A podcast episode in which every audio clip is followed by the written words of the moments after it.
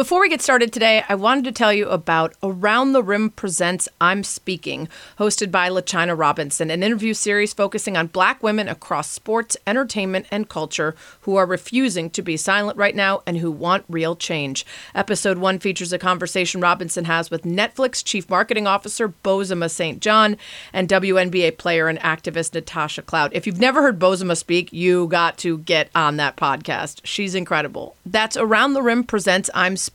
Listen wherever you get your podcasts.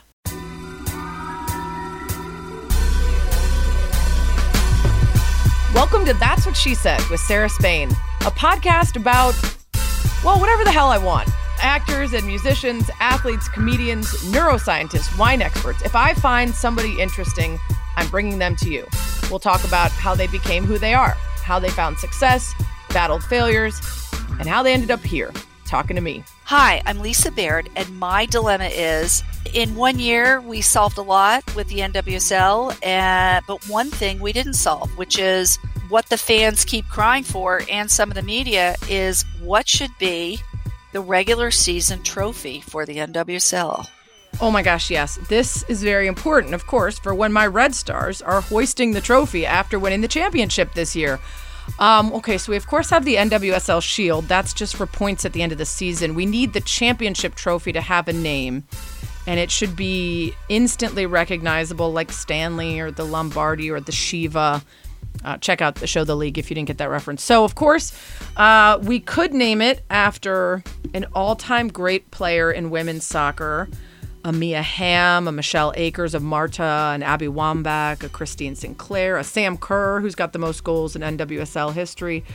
Um, but it feels like also for a league that's not a decade old yet, if you name the trophy after someone, it's sort of like a contemporary. Usually that kind of honor comes much later for someone as a player or coach. So maybe we go more abstract for now and then leave room for a future trophy called, you know, the Hamm or the Abby down the road. So I'm thinking, uh, like goddesses, like the Asteria, which is the Greek goddess of the stars.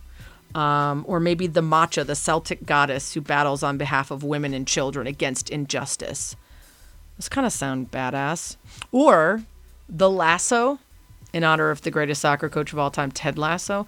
By the way, speaking of Ted Lasso, this is a funny aside. So I just had a fun Insta Live, uh, IG Live to celebrate the news of my ownership in the Red Stars. And one of the team's players, Kayla Sharples, came on.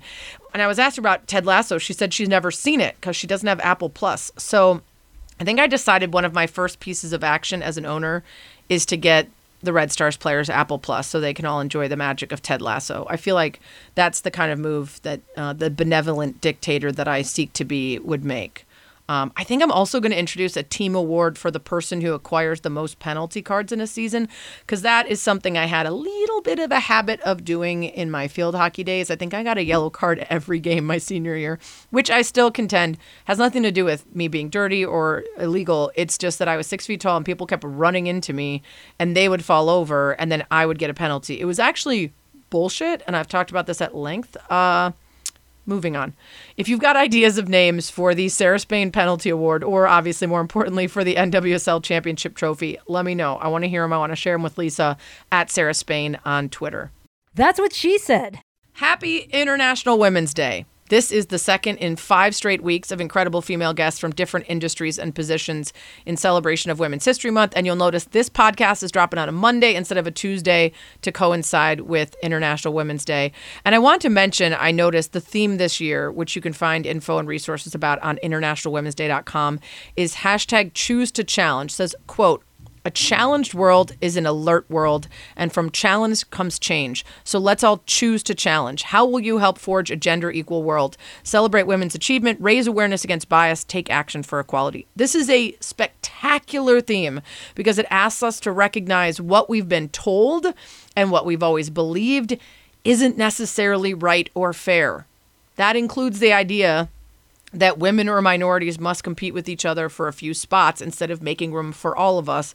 Abby Wambach actually wrote in her book Wolfpack, quote, maintaining the illusion of scarcity is how power keeps women competing for the singular seat at the old table instead of uniting and building a new, bigger table. we got to keep analyzing and rethinking these things and changing and evolving and understanding the ways that society has ingrained in us ideas for centuries that no longer serve us. So Abby and the NWSL is part of that. My guest this week is in charge over there, so this is a perfect synergy here. Lisa Baird, the commissioner of the National Women's Soccer League, is my guest today. That's right. This is a commish and commish podcast. And on the heels of my big announcement joining as part of the ownership group for the Red Stars, I talked to the woman in charge about the league now, where she'd like to take it, becoming a commissioner mere days before the pandemic hit, her takeaways from the big ratings leap last year, and a bunch of other hot button topics in the NWSL. I think you guys are going to love this. That's what she said. A momentous occasion here on That's What She Said, the first ever meeting of commissioner minds. And so let's start with the most obvious thing, Lisa, which is I saw you in a social media post wearing a commish t shirt. now, I happen to have my hands on a custom hat that says the commish. It looks a little bit like the Cubs logo. If you didn't look closely enough, you might think it's a Cubs hat when in fact it says the commish. Can we arrange for a swap? Do you have extras of the commish shirt that might be swapped in exchange for the hat?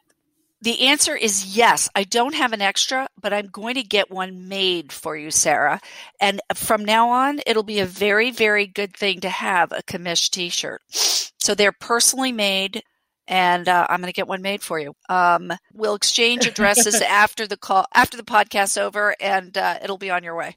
Perfect. Okay, now that we got the important stuff out of the way, let's get to who you were before you were the commish. Um, I read that you grew up in the Caribbean and Venezuela before New York. How old were you during those times, and was it particularly formative? Oh yeah. I was born in the Caribbean in a small island called Aruba. And at the time, there was literally nothing there. They didn't they had nothing. Goats, beautiful beaches, couple palm trees, a lot of cactus. And it was an incredibly wild childhood. You know, we were just let loose to wander all the time beaches and swimming, and we got into all kinds of innocent trouble.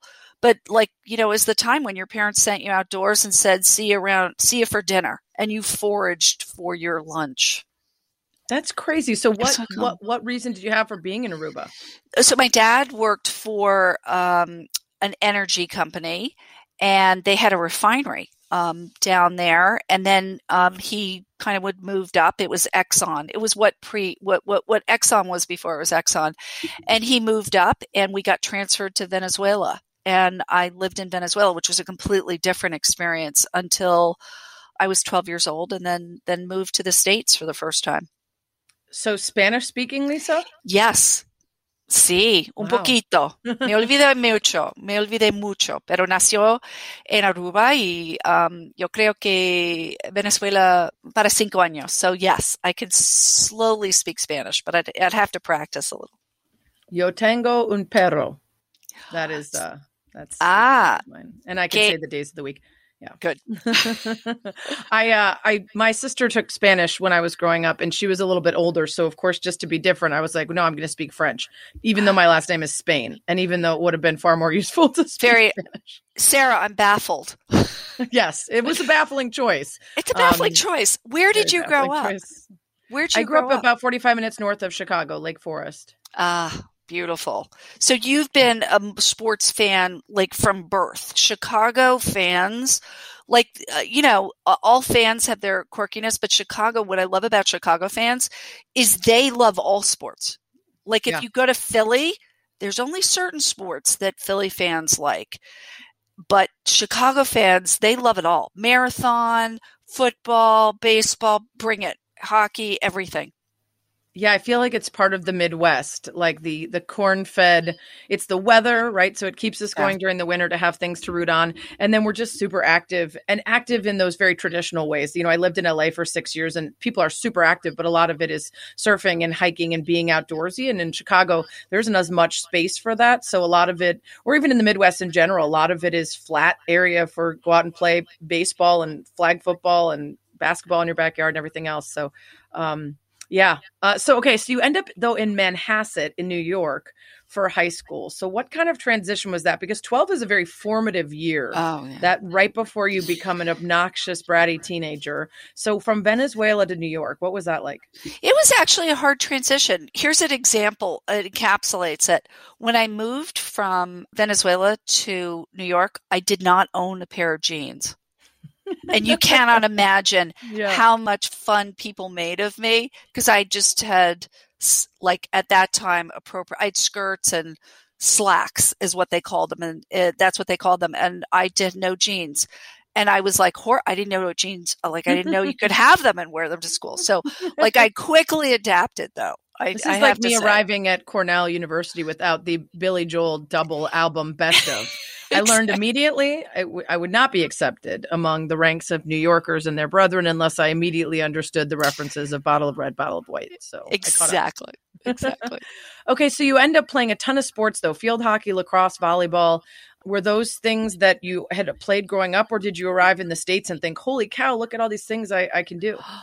you know what i Eh, that's exactly what happened. And you know what? You have to kind of say seriously the american school system is so great because it gives you know particularly girls but it gives girls and boys such a breadth. So i got to try everything. Actually the only sport i ever played before i got to the us was golf which if you're a middle schooler is a completely irrelevant sport to play right? Now i wish i was better at it um, but i was like oh this is super cool and you know, to this day, you know, our secondary school system, our collegiate system just gives the U.S. such a leg up in terms of sports um, worldwide. And uh, it was really fun. I think my favorite was volleyball.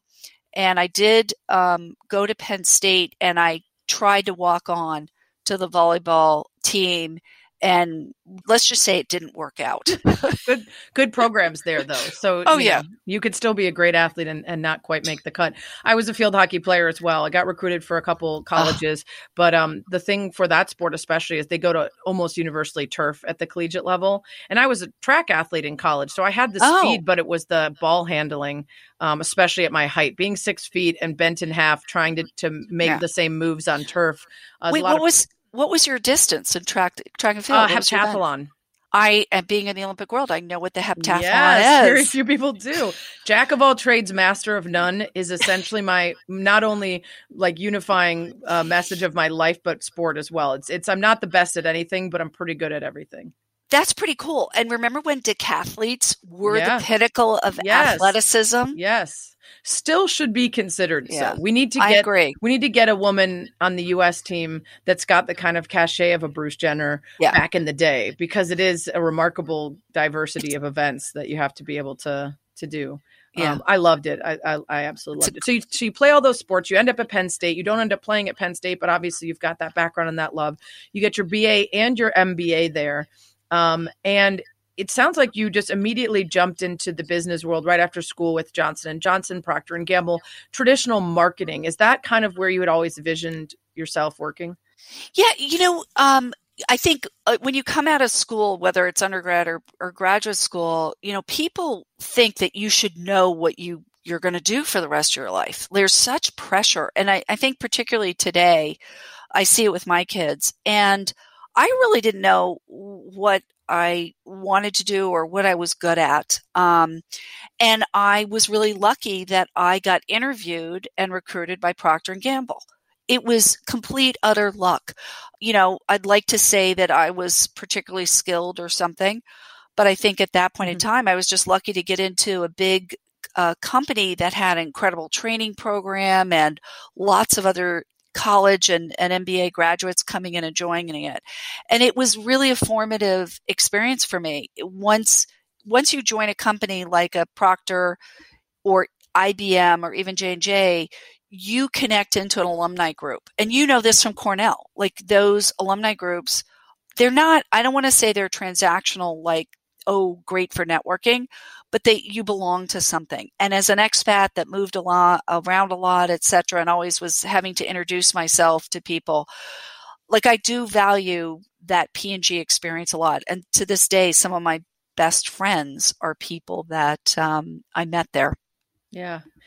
I'm looking at your resume and it's it's varied and and super impressive obviously. So GM, IBM, uh, the NFL, where you were senior VP of marketing and consumer products. Um, then the chief marketing officer for the United States Olympic and Paralympic Committee, which you mentioned, and then the CMO for New York Public Radio, which is a wild little twist there. Um, before becoming the commissioner in March, or I guess February was officially last year.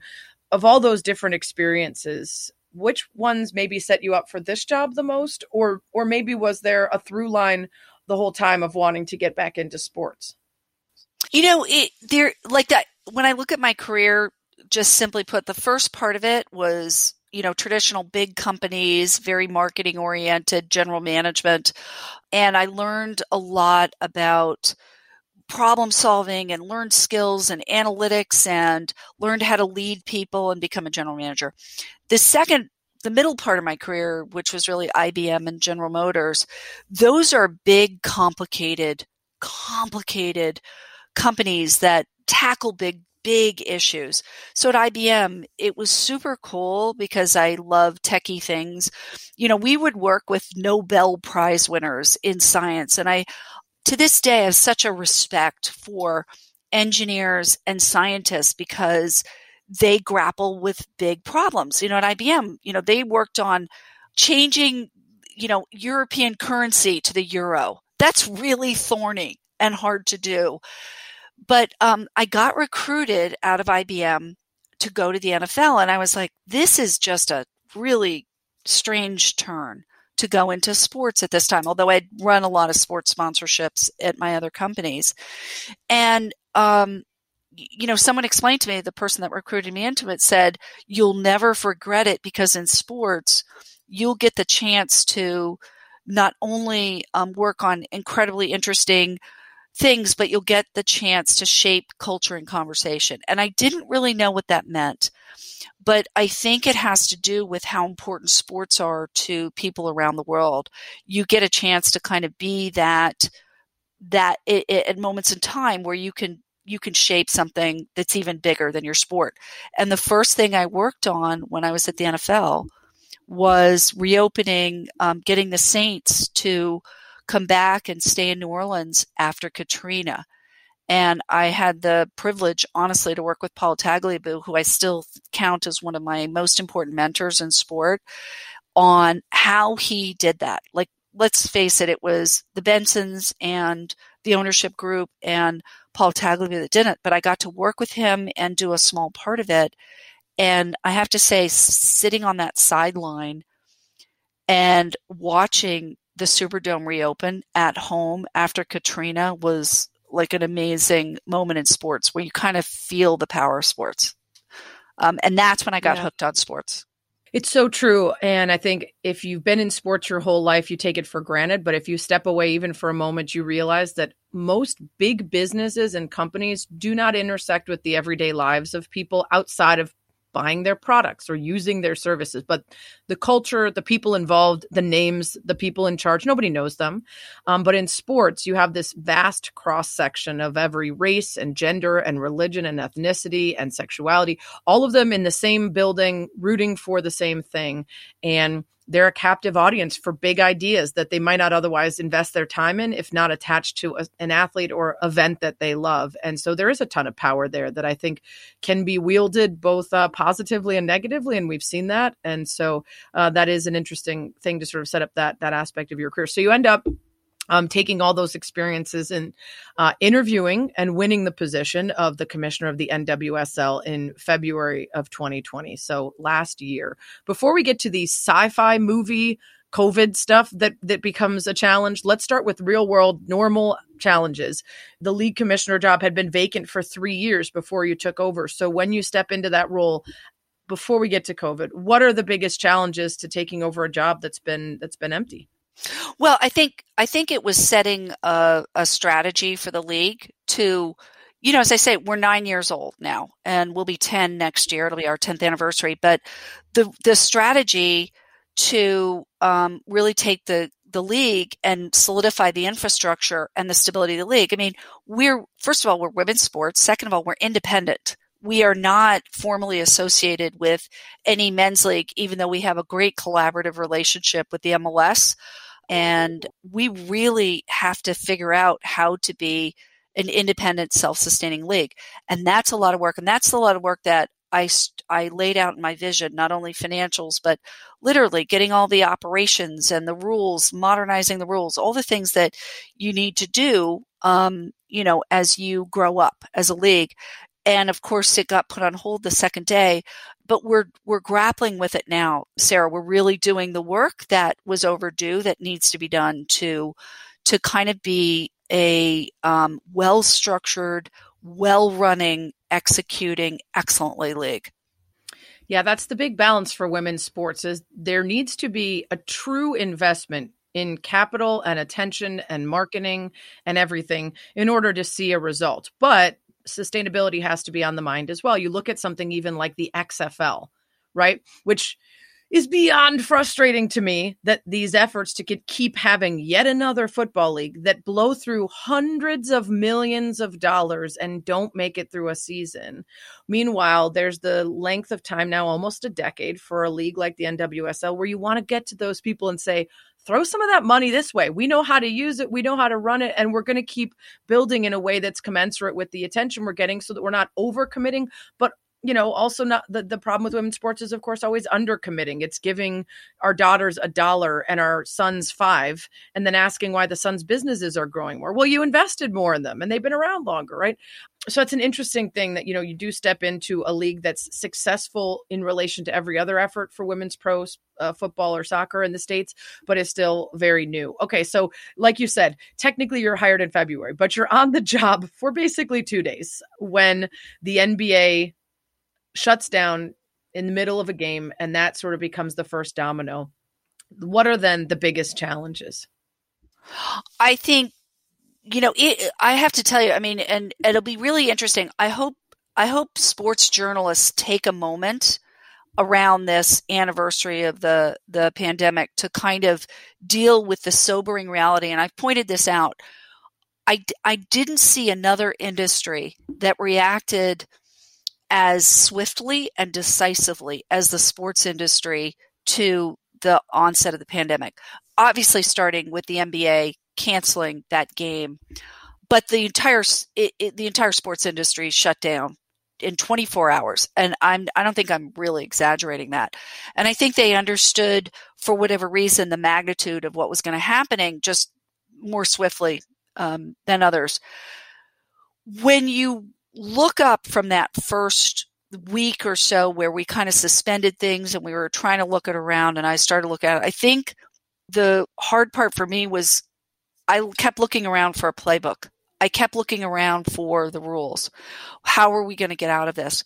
And and what I realized, um, you know, quickly into this was we had to invent our own for who we were as a league, where we were, and what we we're doing. And I think essentially every property or league did that. You know, we all came up with some similar things in terms of medical protocols because we were all using science to guide us, but there were very different approaches across all the leagues.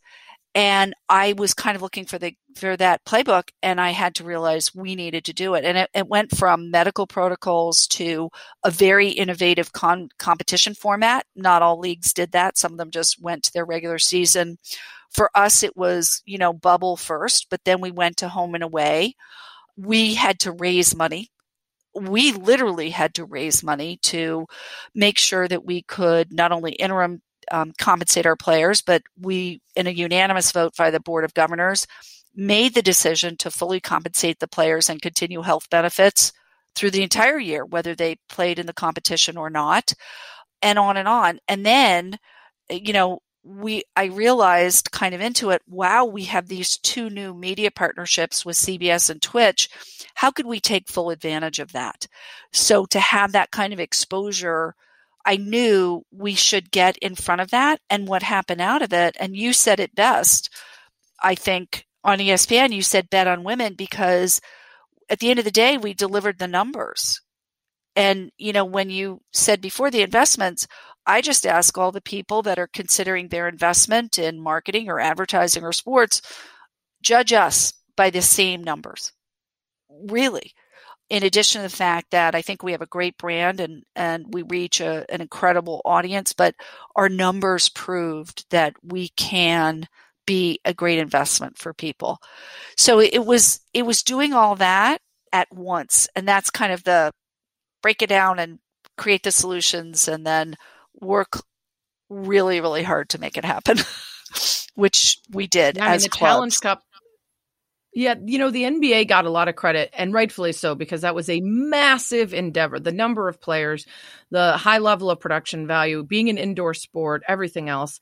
But the Challenge Cup was the first team American sport back. You guys pulled it off with zero COVID positives and 400% ratings increase. You and the WNBA, the only leagues to go up. And I do think part of that is breaking into the rhythm and the habits and patterns of people benefits emerging sports in ways that it actually hurts existing ones. If you're used to watching the NBA finals and then suddenly they're in October or November, if you're used to going on your commute, listening to sports radio on the way home and then flipping on a game and now it's not on, maybe you don't go looking for it. But when things are presented to you and come up in your spaces that you haven't been aware of or haven't had access to before, in the way that the NWSL did with the CBS deal, all of a sudden you're saying, oh, let me give this a shot oh my gosh, I love it. And here you have this massive increase in ratings. So, in some ways, I think it was helpful to leagues that haven't gotten that shine before because people were much more.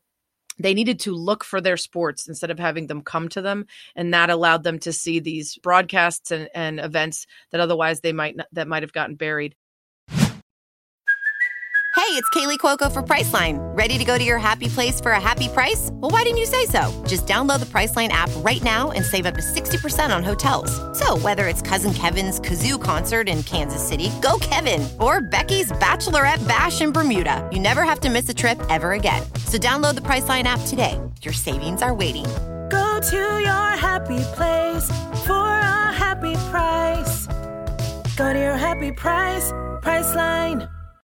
This episode is brought to you by Shopify. Whether you're selling a little or a lot, Shopify helps you do your thing, however you cha-ching. From the launch your online shop stage, all the way to the we just hit a million orders stage. No matter what stage you're in, Shopify's there to help you grow. Sign up for a $1 per month trial period at shopify.com slash special offer, all lowercase. That's shopify.com slash special offer. So, congrats on the Challenge Cup. It was a really good watch and obviously was super successful in terms of cementing the league as being well run and being able to contend with something as massive as as this pandemic. Um, in fact, during the pandemic year, which was so terrible for other places, you know, Budweiser signs on the CBS TV deal. Some of those were before, but they sort of come to fruition during this.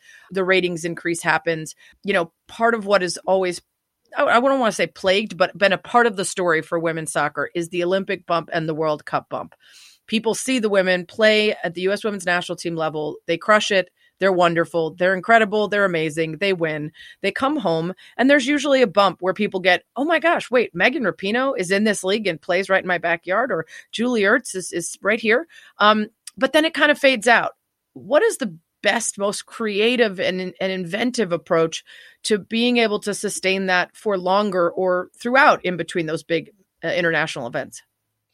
You know, it, it it's it's exactly true. When you have international events, and I dealt with this in the Olympics, there's these great spikes, and then they come down. the The NWSL as a league has um, kind of this perfect schedule right? Even though um, it's interrupted by the Olympics, but we deal when the World Cup, we we deal with that, which is, you know, we've got the ability for marketers, for fans to kind of get to know the players, and it's not just the U.S. Women's National Team. Like, I don't know about you, Sarah, but I've seen more coverage of Debinha and Marta and Rachel Daly, mm-hmm. and I mm-hmm. think it is because in the Challenge Cup and in the Fall Series, we put them on display, and people are like, "Wow." That's just great yeah. soccer. We had the Sam Kerr that, here in Chicago, and boy, do we miss her and the back flips and the flair. And gosh, I know. Amazing. Come back, Sam. Come back. Um, so people just what happened last year with the Challenge Cup and with the Fall Series is people discovered great soccer, not great women's soccer, great soccer, and they're like, oh, hey, this is just incredible competitive. And when you watch our players play, even though we had an abbreviated um, season last year, and I was talking to a couple of people about this, some some other journalists about it. I think what they see in our players is this incredible love of the game. Like they are out there, you know, fierce competitors really just competing every game, but they are loving it so much. You don't get the feeling it's a burden to play. They're just loving the sport. And that is what Americans love about sport. They love those moments when there's just this genuine authentic. And, uh, you know, for me, the biggest miss last year was not seeing our players interact with fans because they're incredibly just appreciative and accessible to the fans. So, I'm hopeful that um, all the governors will allow us to bring fans safely back into the stadium. Um, and we will. We have, you know, when we get the go ahead from from all the governors, we have each of the teams has been really working hard on their safety plans for fan management, but really anxious to to see that vibe again in the stadiums. I saw a little bit of it when I saw the U.S. Women's National Team play um, Brazil a week ago in Florida, but I miss the fans. I want them back. Yeah. It is a huge part of the NWSL, that accessibility for fans and the players. Yeah, and what you mentioned is so fascinating to me. And we've talked about this at some of our ESPNW summits. What people say they love about sports teamwork, hard work, competition, putting your best effort in, love of the game. All of that is women's sports.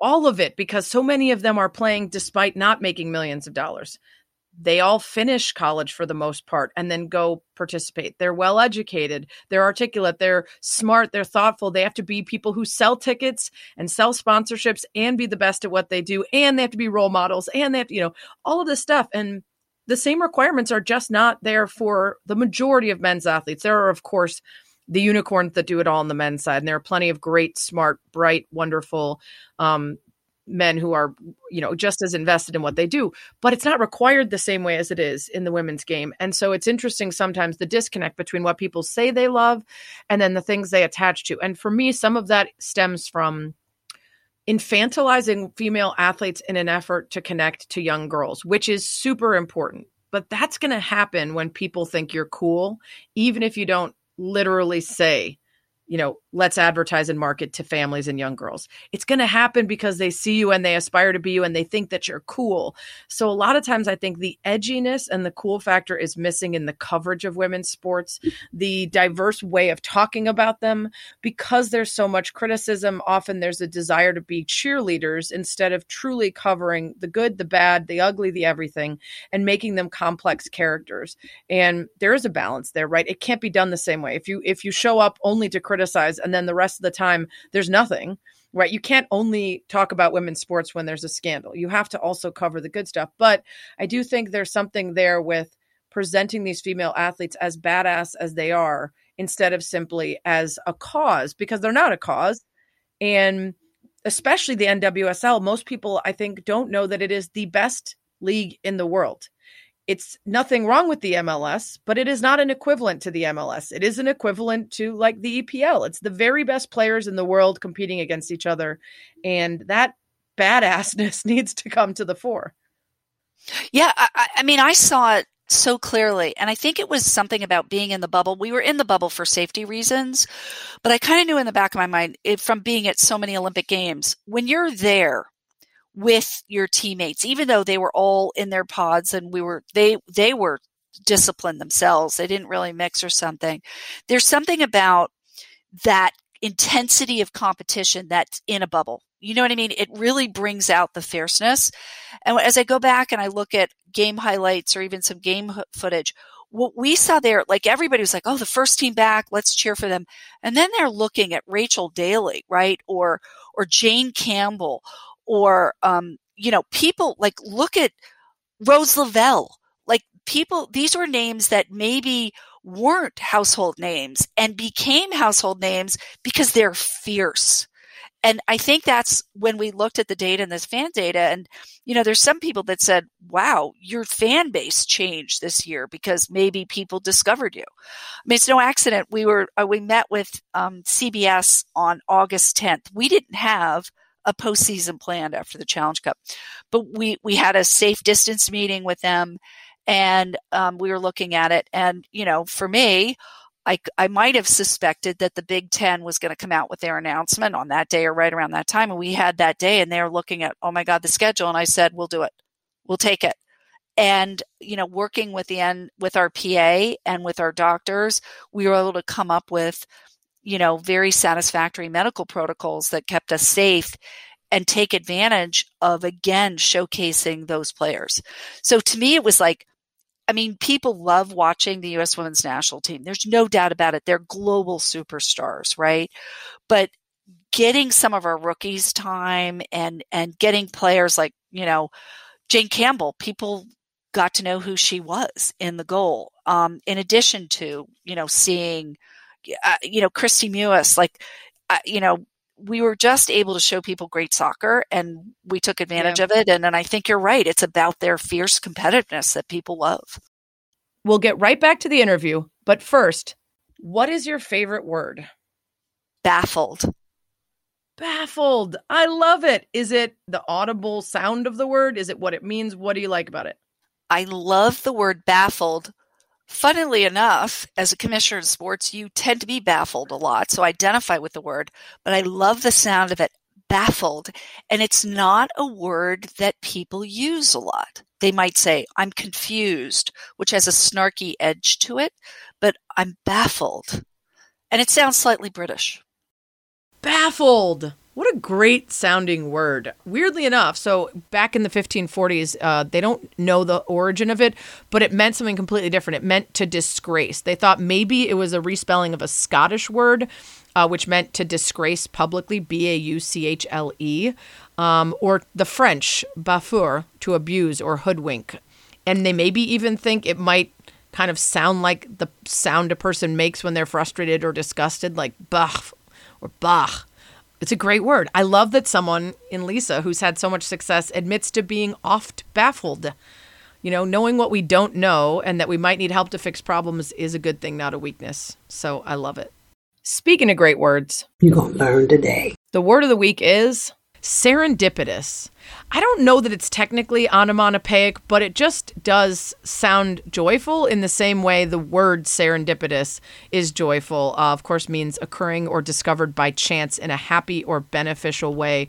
Um, and the sound of serendipity coming off of your tongue is in itself sort of a joy and, and, a delight and something you just suddenly happen upon. Oh, isn't it delightful, serendipitous? Um, it's from the 1750s, uh, but wasn't oft used until the 20th century. It was from a Persian fairy tale, The Three Princes of Serendip. This is from Horace Walpole in a letter to Horace Mann. And um, he said his heroes were always making discoveries by accident and things they were not in quest of. And so I'm using this in a sentence to apply to recent events around the NWSL and myself. My ownership in the Red Stars is the serendipitous result of my fandom of the team and my desire to throw a party there for a game with a couple slices of pizza, some beer, and some Malort, making friends with the owner, Arnim, and having him realize my love of the team might just pan out into an investment opportunity. Serendipitous. Love it. Now back to the interview. For those who are unaware, can you explain the partnership with U.S. Soccer and how it's changed recently? Yeah, so for um, for nine years, U.S. Soccer, what was was called the manager of the league, they and they founded the National Women's Soccer League, and for nine years, they really helped shape the league as as somewhere that that fundamentally, you know, um, fulfilled a purpose for the mission of, of their, their governing body, which is giving an elite um, women's um, league a place for people to aspire to, and certainly for the U.S. women's national team to play in. So it was a good partnership, but they were very much the manager. And it was very mutual among ownership and U.S. soccer to part ways at the end of this year. Uh, you know, there was no surprise that we were going to part ways. They're not in the business of running a professional league. They're in the business of of building sport opportunities in soccer in the United States, and then um, putting um, together the teams, uh, women and men, to compete in world championships and Olympics. So the idea came: what do we do with our partnership next? So we knew this was ending as the manager, and um, I spent a lot of time getting to know um, Will Wilson and Cindy Cone a little bit on the on the um, phone a bit, and I started talking to them about an area that we both mutually agree on is critical for women's soccer in the United States, which is to continue to build high performance standards and high performance culture in the professional game. And it was like that's where the sweet spot was for both of us. So we will be um, working on, and and um, we're actually working on the area where we can continue to have a partnership with them and a relationship, but it's towards um, increasing and and making world class the standards of high performance. That goes into coaching and the access to different sorts of science and data and all of the things that go on to support teams you know whether it's nutritionists or sports psychologists. And that was something it was a concept that i had really seen work in the olympics. We invested as a us usoc now usopc in high performance with each of the NGBs. In fact, the USOPC did it with soccer, and I saw how it really works to create elite environments that elite athletes can excel in. And so that's where we're going to be going forward with them, which I'm pretty excited about so obviously there's a, a, great relationship and it goes hand in hand and players have to be sort of lent out to get back to the olympics or the world cup. And of course they come back and there's been in the past fees being being played allocation status and stuff like that. But beyond that i think um, in, in reading about the nwsl occasionally there's a kind of conflation of the equal pay arguments going on with the federation with what's happening in the NWSL. Those are very different things, right? The federation yeah. is a nonprofit with a stated goal of growing the game of soccer for girls and boys, men and women.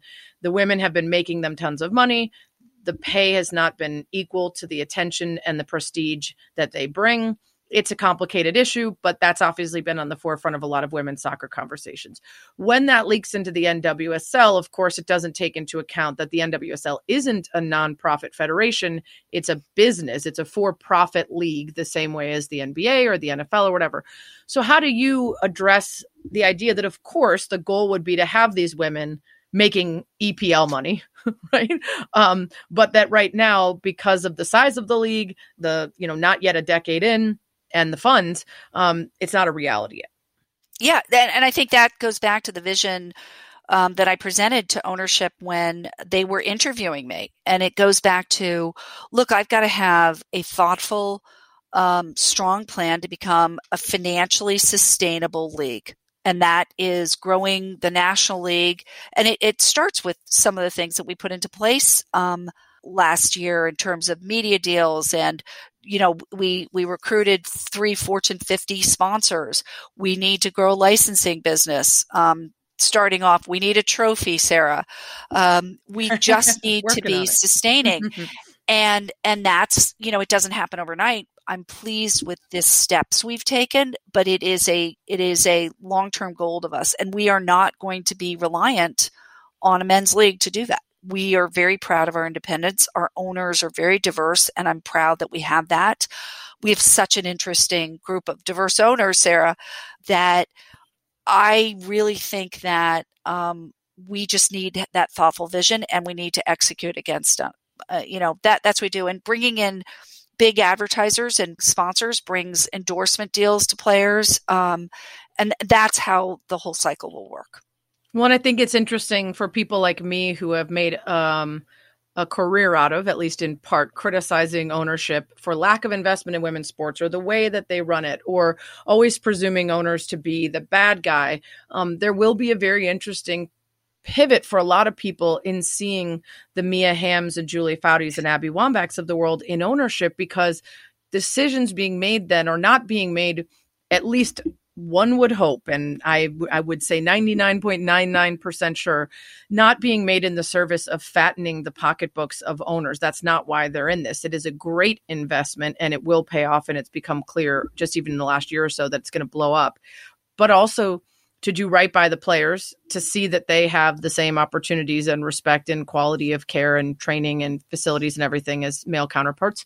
Um, so that the balance there is reflecting the difficulties in growing and not owners bad players good. Capitalism sucks right? And i think that that's going to be if the the ownership model that's being ad- adopted in some teams in the NWSL and, and potentially across the WNBA too that it can better elucidate for people the challenges and the failures in growing women's sports. The challenges are not as simple as pay them all a massive amount of money because I, I don't want to speak out of turn because I haven't looked at it in a long time. But a couple years ago, the effort to have a women's professional hockey league, one specific iteration, was blowing people away with the salaries and the all the special things that the players were going to get, and it wasn't sustainable. So it was great, and we wish that they could all have that. It was not funded in a way that made that something that was going to continue. And so I'm interested to see how these new ownership groups tackle some of those problems in a way that's coming from a place of wanting the absolute best and not being in it because it's a side fun project to their billions, right? Well, and uh, you know what I'd have to say, like we work, we have um, 24 people on our board of governors. That's who, you know, kind of I report to. And, uh, you know, I like the diversity of our ownership a lot. And, and I know that sounds like something simple to say. Trust me, it's not easy to manage a diversity of ownership um, like that. It's it's challenging, and and my owners know that. But you know, I've got owners like Arnim Whisler who've been investing in women's sports for nine more than nine years, thirteen years. Yeah, Redstars are thirteen. Yeah, 13 mm-hmm. years. This is an owner who has been investing in women's soccer and you know he represents a like a, a, very very strong pillar for our league. We also have merritt paulson you know someone um, mm-hmm. i i talk to and i you know have an incredible relationship with.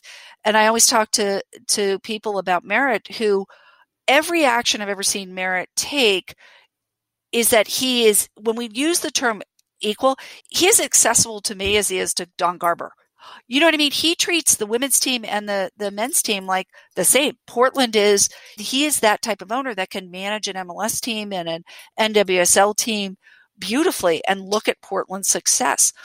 But I also have to give a call out to one of our newest owners, um, Angie Long, Angie and Chris Long. And Angie is the majority owner um, whenever I talk to Chris Long, I, I kind of make a joke because whenever I talk to Chris, her husband, they both run a very successful uh, company, an investment company in Kansas City. Whenever I talk to Chris, he's carpooling the kids somewhere. I'm like, Chris, how many kids do you have and how many sports do they do?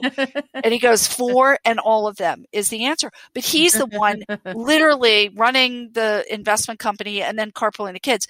But Angie, I mean, talk about courage and boldness she stepped up and 43 days later, after we announced Kansas City, they were in preseason training. They were yeah. in preseason with a coach, a coaching staff, a roster, you know, uh, players in apartments, a smooth transition. I'm sure it wasn't all smooth, but Angie Long is the type of like really, really smart, strategic, you know, invested owner in an incredible market in Kansas City. So I like the diversity of ownership we have, even though they definitely are challenging and, and don't move always right. as one. That I'll say that. Well, I was going to say, yeah. I mean, if you've got one team that's essentially got one owner, and you've got another that's got sixty, and you've got another, it's it's a yeah. it's a wild task for you. Speaking of Kansas City, a lot of excitement around that team, um, particularly Patrick Mahomes' fiance, Brittany Matthews, becoming part of the ownership group. But also, you know, there's sadness there and a really great Utah fan base losing their team, and they lost it uh, amidst turmoil. Uh, former owner Deloy Loy Hansen. Um, and I'm curious what's behind the decision to not be super transparent about the details of the investigation into Hansen and ultimately what resulted in him losing the team. Um, there's certainly some learning opportunities, I think, from exposing failures at any company or at any league. Um, and I wonder if there's a if there's a specific reason for not being super open with that stuff. Well, I think you know. In the it, look, the investigation was completed satisfactorily to us, um, and you know what what really matters is the actions you take out of it. And I'll I'll give you one, and it's something that I I believe in and have been a part of um, for years, which is uh, we've just rolled out safe sport training.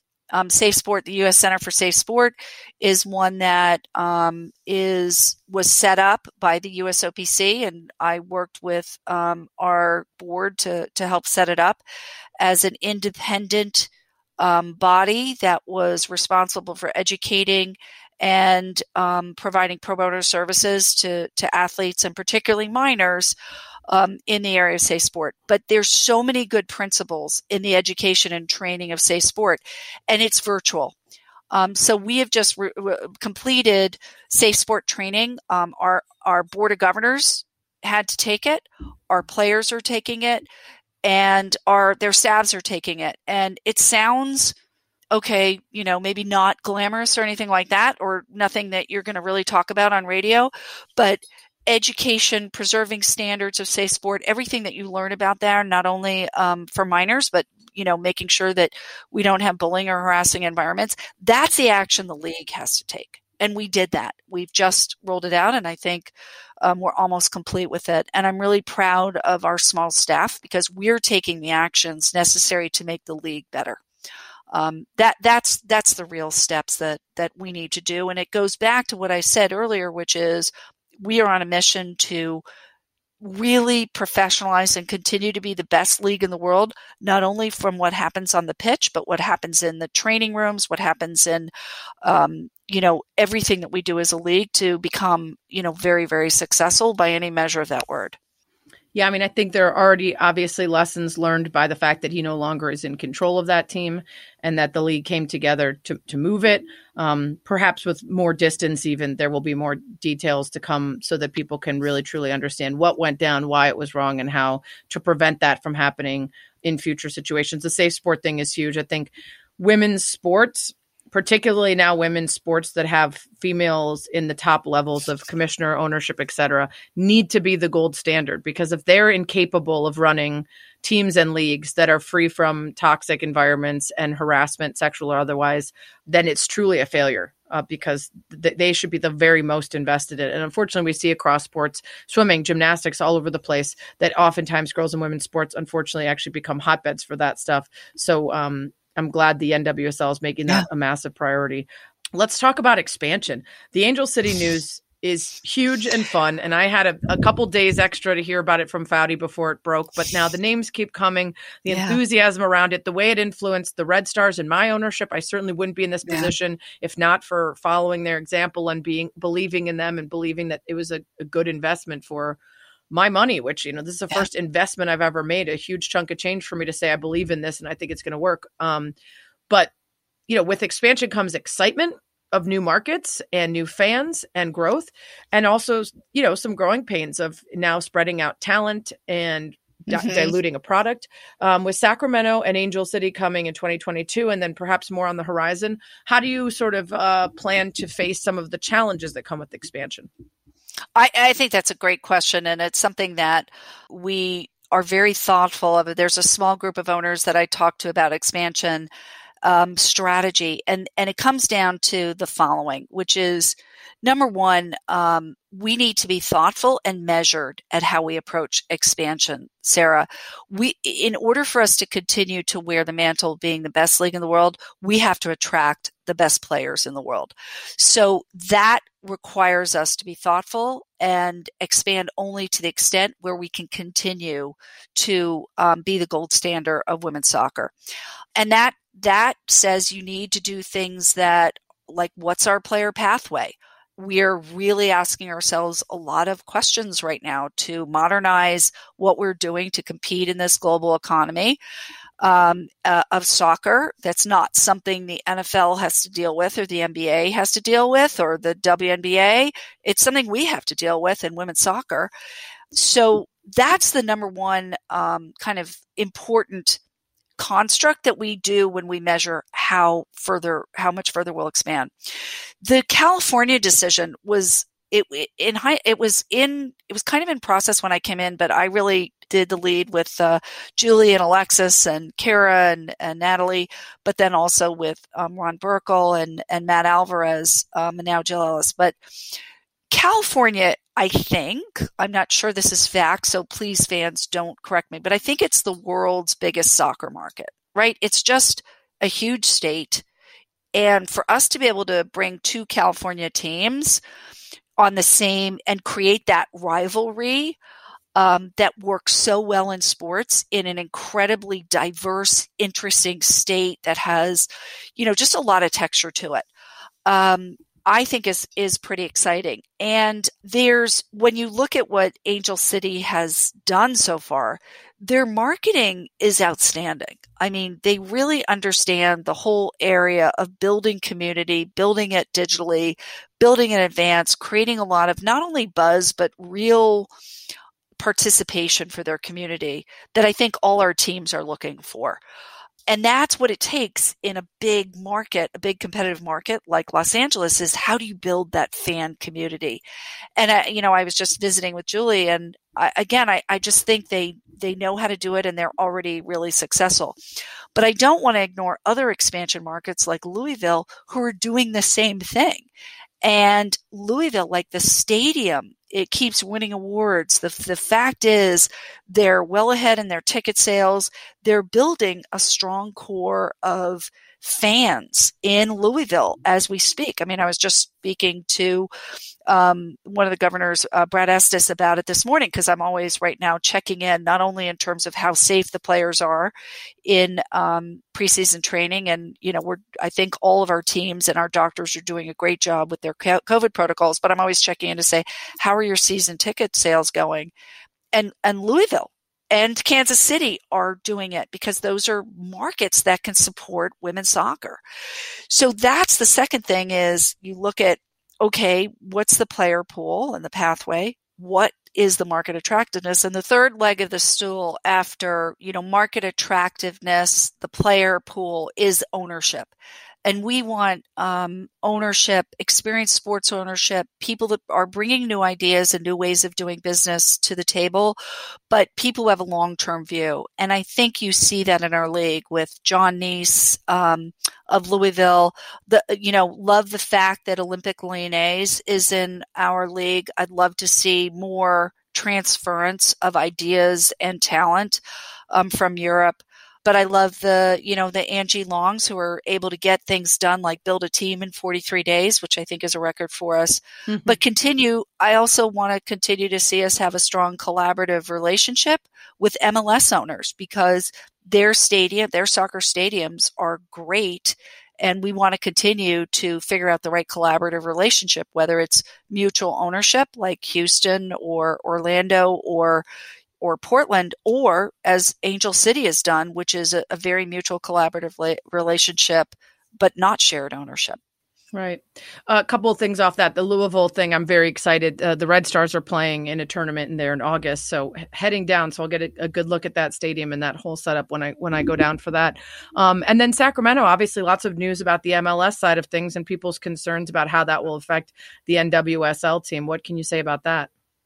Well, I think uh, right now we're in discussions with them because obviously, as I said before, you know, having the the uh, gold standard facilities for the women's game is is um, very very important. It's important to ownership there um, as, as well as us. So we're going to have to sort through that and and see what that can be for the women's team. So I don't, I don't really have anything to talk now, but I know that we share that um, with Ron and um, Matt at the helm. We really want to continue to have the the gold standard of training and stadium for um, the women's team.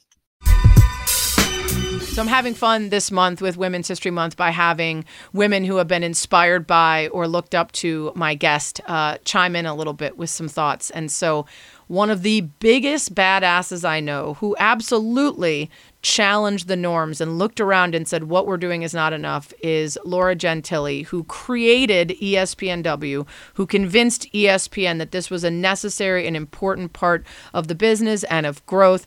She's the Senior Vice President of Marketing and Social Media. Here's Laura Gentile talking about Lisa.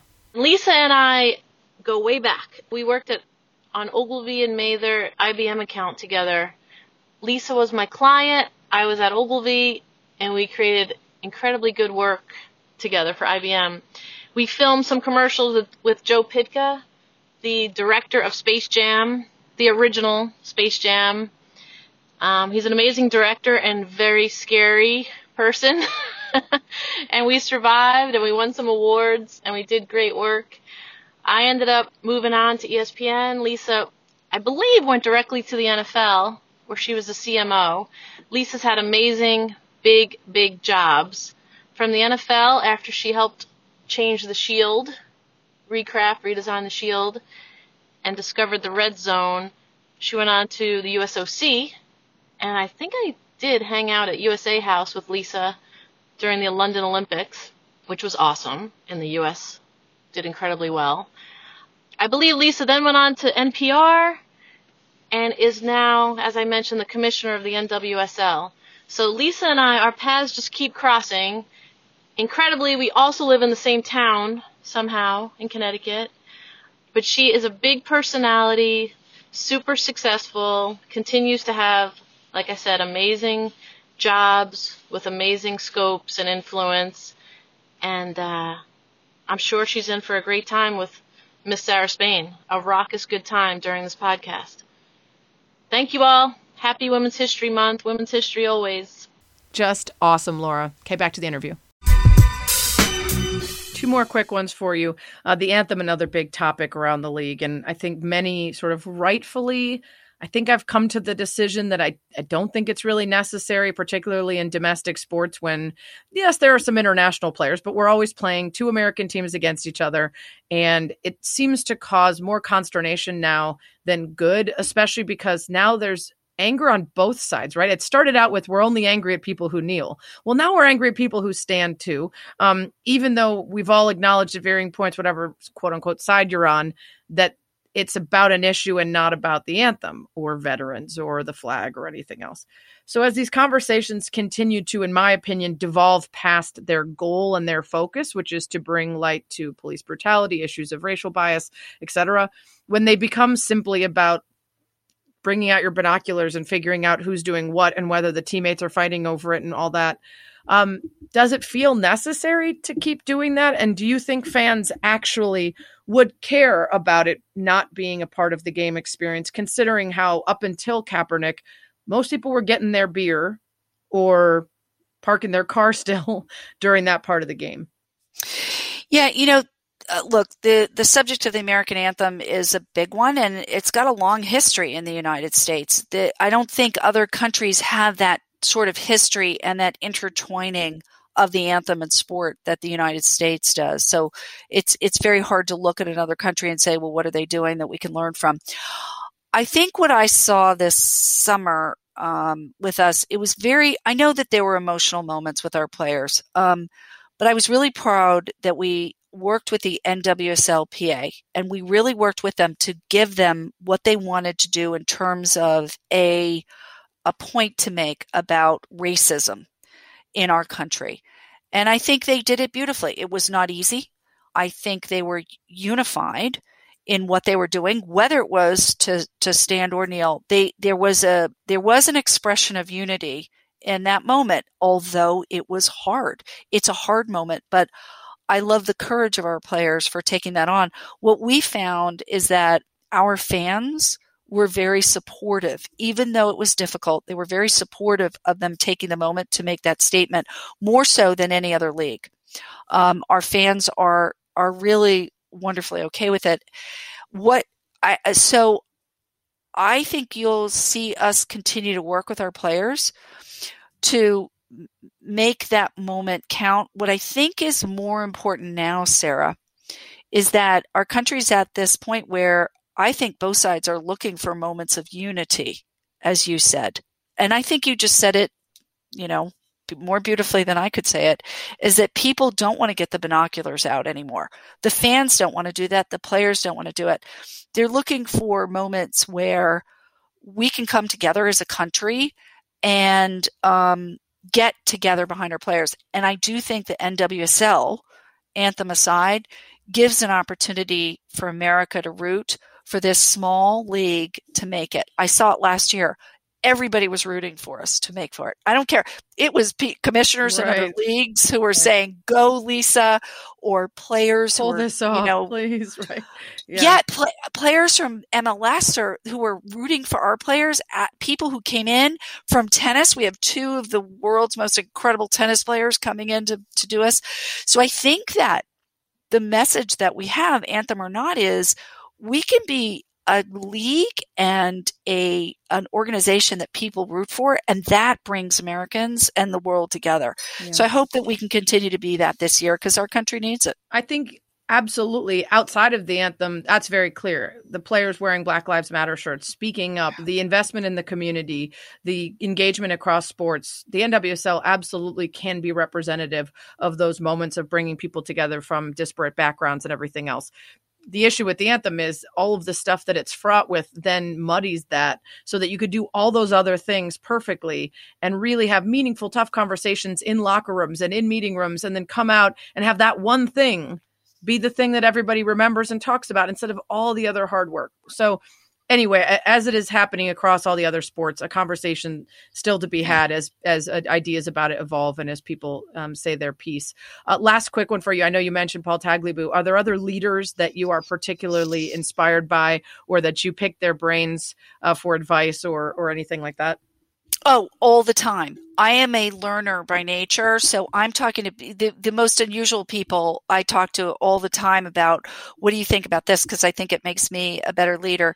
So, um, Kathy at the WNBA, I remember texting her and talking to her a lot as we were trying to figure out the bubble together, particularly the medical protocols and how to manage moms in the bubble. Like that was that was the thing we were both concerned about um, Adam Silver, he's been a long time friend, and I kind of talked to him. Don Garber's been really so incredibly supportive and helpful. Uh, I, I, I mean, I kind of knew him before because we worked um, together, uh, not together at the same time at the NFL, but we, you know, we've had kind of a shared history with that. And he worked a little bit at the USOPC, but he's just been enormously helpful because I didn't have the soccer knowledge coming in. And John was really helpful with me saying, you know, just giving me, look here, you, this is something you should focus on. You can, you know, helping me prioritize, helping explain things, and certainly helping with this MLS team. But also, I found him to be very respectful. Um, he's not someone that does it with a heavy hand. He's very respectful that we want to be an independent, self sustaining league. And that's really important. But also, other people in business, sponsors, um, Marc Pritchard at uh, P&G, I have to give him a shout out. He's one of the smartest marketers on the planet. And journalists, like I talked to Roger Bennett the other week and yeah. asked him a couple questions. And of course, my my my the players. That's the one thing I haven't done is I haven't really gotten to know many of the players yet. I've had a couple conversations, but COVID has really hampered that. So I think the players current and former are kind of someone that I want to develop relationships with as we go forward. Yeah, and the PA. It's so hard for everything yeah. over Zoom, even if you're trying your best to really. So, and and we talk about that a lot in the sports world as journalists, right? So many of the conversations that just happen when you're waiting around during BP or for a game to start are the places where you establish relationships and communication, and all of that is gone in Zooms where you know you're raising your hand and you get your one question and the athlete is gone. So, um, all right. Well, before I let you go, and I appreciate the time. I know you're super busy. You have to do the one thing that everybody does and nobody expects. Didn't expect a kind of Spanish Inquisition. Nobody expects the Spanish Inquisition.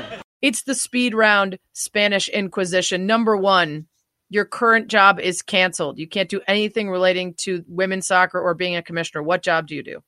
I want to be a gardener. Oh, vegetables, flowers, or both? Both. Love it. Uh, number two, what's the most scared you've ever been? Uh, pulling off the challenge cup that first day. that, that's it. That's that. That was it. You were one of those Making people sure. I was talking about as I was doing three hours of radio every night. And I kept finding myself saying over and over, I do not envy the people in charge. As I was no. saying, I see this side. I see this side. I understand why people are doing nothing. I understand why they're doing this. So you were one of those people. Um, number three, you can be the best in the world at one thing for one day. What is it? Golf. Yes coming back to golf. uh, number four, what current celebrity in music or TV or politics or whatever would you most want to be your best friend? Uh, I would kind of really like to meet Chance the Rapper. Oh, well, you're in luck. Because, you know, I, one of my co owners with the Red Stars is his manager. Well, I I kind of followed him early on. I really like his music. My kids um, do it, but I think that's in music, but I'm a huge podcast nerd. And you kind of referred to New York Public Radio. It's Yeah. I love a big podcast. So I got the chance to work with one of my favorite podcast hosts in the world. His name is Jad Abumrad. He's the Yeah. host of Radiolab and Yeah. Latif Na- Nasser, who's one of the co-hosts now. So I have to say, I did realize my dream when we did together. I worked. I didn't do anything um, with the journalism part of it, but I supported him for marketing everything. And we did the Dolly Parton series, What? which yes, I was just gonna say, isn't that the guy from Dolly Parton's America? One of the best podcast series I've ever listened to. ever ever and i worked with him on that and that was like a career high is working with jad um, on the dolly parton podcast Okay. Can we really quickly though talk about how can you ask Jad to get that woman who I believe was from Africa who sang her version of Wildflowers? I want that as a single. I agree do you know that jad is a, an incredible trained musician and radio lab they do all their own music for Yeah. the show Okay, if you guys haven't listened to this, and I am a big Dolly Parton fan now, but not the kind of person that thought I would listen to a podcast about Dolly Parton. It's not even necessarily really just about her, it's about so many other things, but such a beautiful idea that this woman in this area of Africa would find meaning in this song that she wrote about Appalachia. And I don't just, blew my mind. And I immediately bought the single, but I wanted her version because it was so gorgeous. Um, okay, number five. What's your biggest, most meaningless pet peeve? uh people who don't wear masks That's a very good one. i also, mean like the whole state of Texas now, apparently. just wear I the can't. mask I can't. i know it's a little hard to breathe but wear the mask. I- I- there's nothing wrong with it. I'm Yeah. gonna. I'm telling you, I haven't had. I've been wearing a mask faithfully since this started, faithfully, and I have kept safe. I've kept my my family safe, my friends safe. Please wear the mask. Yeah, I agree. Not meaningless though. That's a big one. Uh, number six. What's the most embarrassed you've ever been? There's too many to count. Um, and to any child that's listening to this right now, I think I've done many embarrassing things, but one time I showed up to pick up my daughter at a sixth grade middle school dance in full foul weather gear because there was a nor'easter going on. And I was the idiot mom. And I think not only was I embarrassed, but she was humiliated, abjectly humiliated. Oh. She's never forgiven me. Well, she will eventually. She will. In fact, she'll apologize for making you feel bad about, you know, being a good mom who came to pick her up and you were prepared. Um, number seven, what's the thing about yourself you'd most like to improve? That's a great one. I think that I would like to be able to photograph things better. I'm not a mm. good, and it's such a visual world where your phone Yeah. is your record of of now preserving your life and telling your life.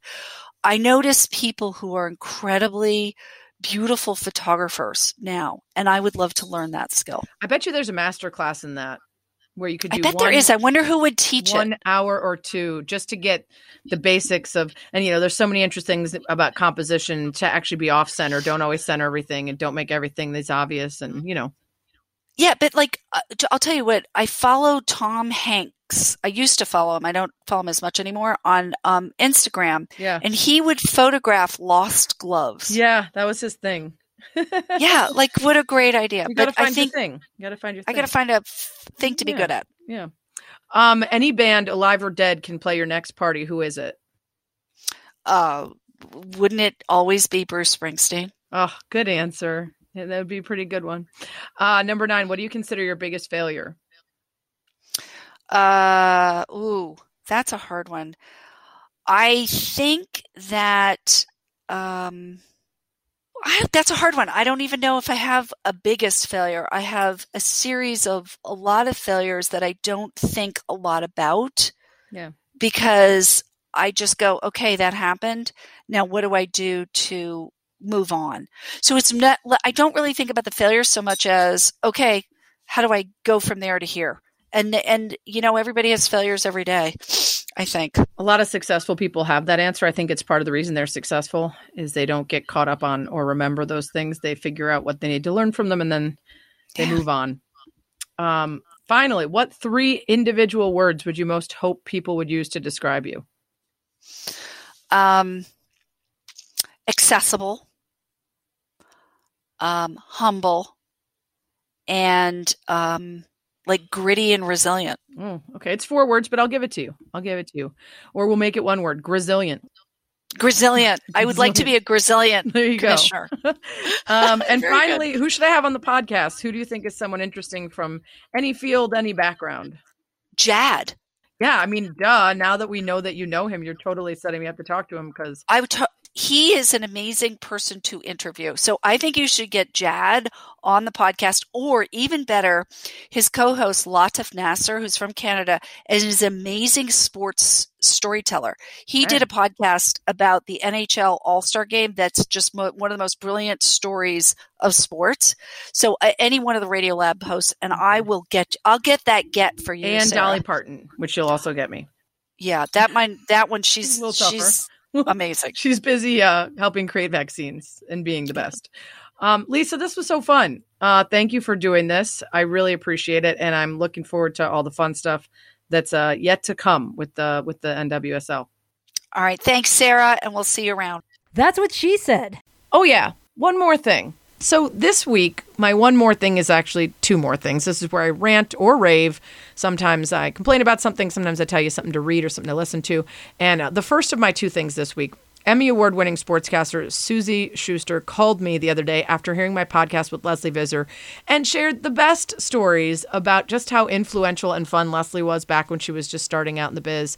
Um, so here's a little message from Suzy. Hey there, this is Suzy Shuster, also known as the reason why Sarah Spain is the biggest star in the world. I'm just saying, taking all credit for that. I am a former ABC Sports reporter, Fox Sports, TNT, you name it, and I met Lesley Visser when I was a senior in college. I was her intern at the Final Four in Charlotte, North Carolina for CBS my senior year at Columbia. And Lesley immediately took me under her wing. I was a Boston kid. She'd worked for the Globe for years and years, and so we had that in common. And I was the lowly intern. She didn't care. She made sure that I was by her side, watched her do interviews, answered any questions I had. And once um, that was over, she kept in touch with me and invited me to all of her girls' nights, as she would call them. Lesley is the queen of all of the female sports reporters out there, and she made a point of taking time to do events so that we would bond together and be part of a greater community. Because when she came into the business, there wasn't a community of women at all. She would borrow the Madden cruiser from John Madden, and we would get on the cruiser and cruise around Manhattan, cocktails and you name it, bar hopping, having the greatest time and it was just her way of of giving us a sense of community and home. When I got my first on-air job at Fox Sports Net in 2000, I received a package in the mail. And inside of it was a red blazer. I believe it was a DKNY red blazer, game worn at that. And the note inside said, It's your time now. Wear it with pride. Lesley, she had taken the time to send me one of her blazers because, of course, you know, it was a power blazer to wear red on the sidelines. You stood out. You already stood out because you were a woman, but to wear that red blazer was a real sign of power. When I became more established and women started coming to me for advice after years at Fox and ABC Sports, etc., I one day gave that blazer to another woman coming up. She had been an intern of mine. I had spoken to her class at USC many times, and she had gotten her first job on the air in Santa Barbara. And I took out that same red blazer and I handed it to her, and I said, It's your time, wear it with pride. And she did her very first broadcast. She wore it on the air. And it all started from Lesley. So uh, I'm grateful that I was exposed to the great Lesley Visser, that she took me under her wing and she taught me the importance of taking women coming up through broadcast and making them feel seen and heard and part of a greater community.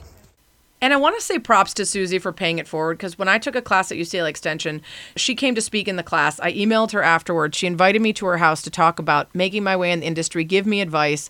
And I have to say, 22 or so, or 23 year old me, could not have felt cooler and more adult than I did sitting in Suzy and Rich Eisen's house drinking wine and getting career advice. It was so very cool of her. And I love that she and Lesley and so many other women in the business are modeling that kind of behavior. Secondly, uh, that's what she read for this week. Read Untamed. Full stop. I've had the author, Glennon Doyle, on the podcast twice. I've read excerpts from the book here. I cannot scream it loudly enough from the rooftops that both men and women should read it. It ties back to what I said at the top challenging the norms, understanding preconditioning, recognizing implicit bias, racial bias, gender bias, wealth bias, all the ways the system is actually built to keep marginalized people from achieving power, to keep them from getting generational wealth, equality, and equity. It is a feature, not a bug. And until we're honest about that and push back on it, it's not going to change. The people who have been in power want to stay that way. They're not going to give it up without a fight. So read Untamed by Glennon Doyle. Learn and get to fighting. She writes in the book, and this is specifically in the book about homophobia, transphobia, labels, but it applies to everything. Quote, progress is just perpetually undoing our no longer true enough systems in order to create new ones that more closely fit people as they really are. People aren't changing after all. It's just that for the first time, there's enough freedom for people to stop changing who they are. You can always tweet me at Sarah Spain if you got questions, suggestions, or more. And go to iTunes or the podcast app. Subscribe to That's What She Said. Rate five stars, please, and give me a review. Thanks as always for lasting about an hour with me. That's what she said.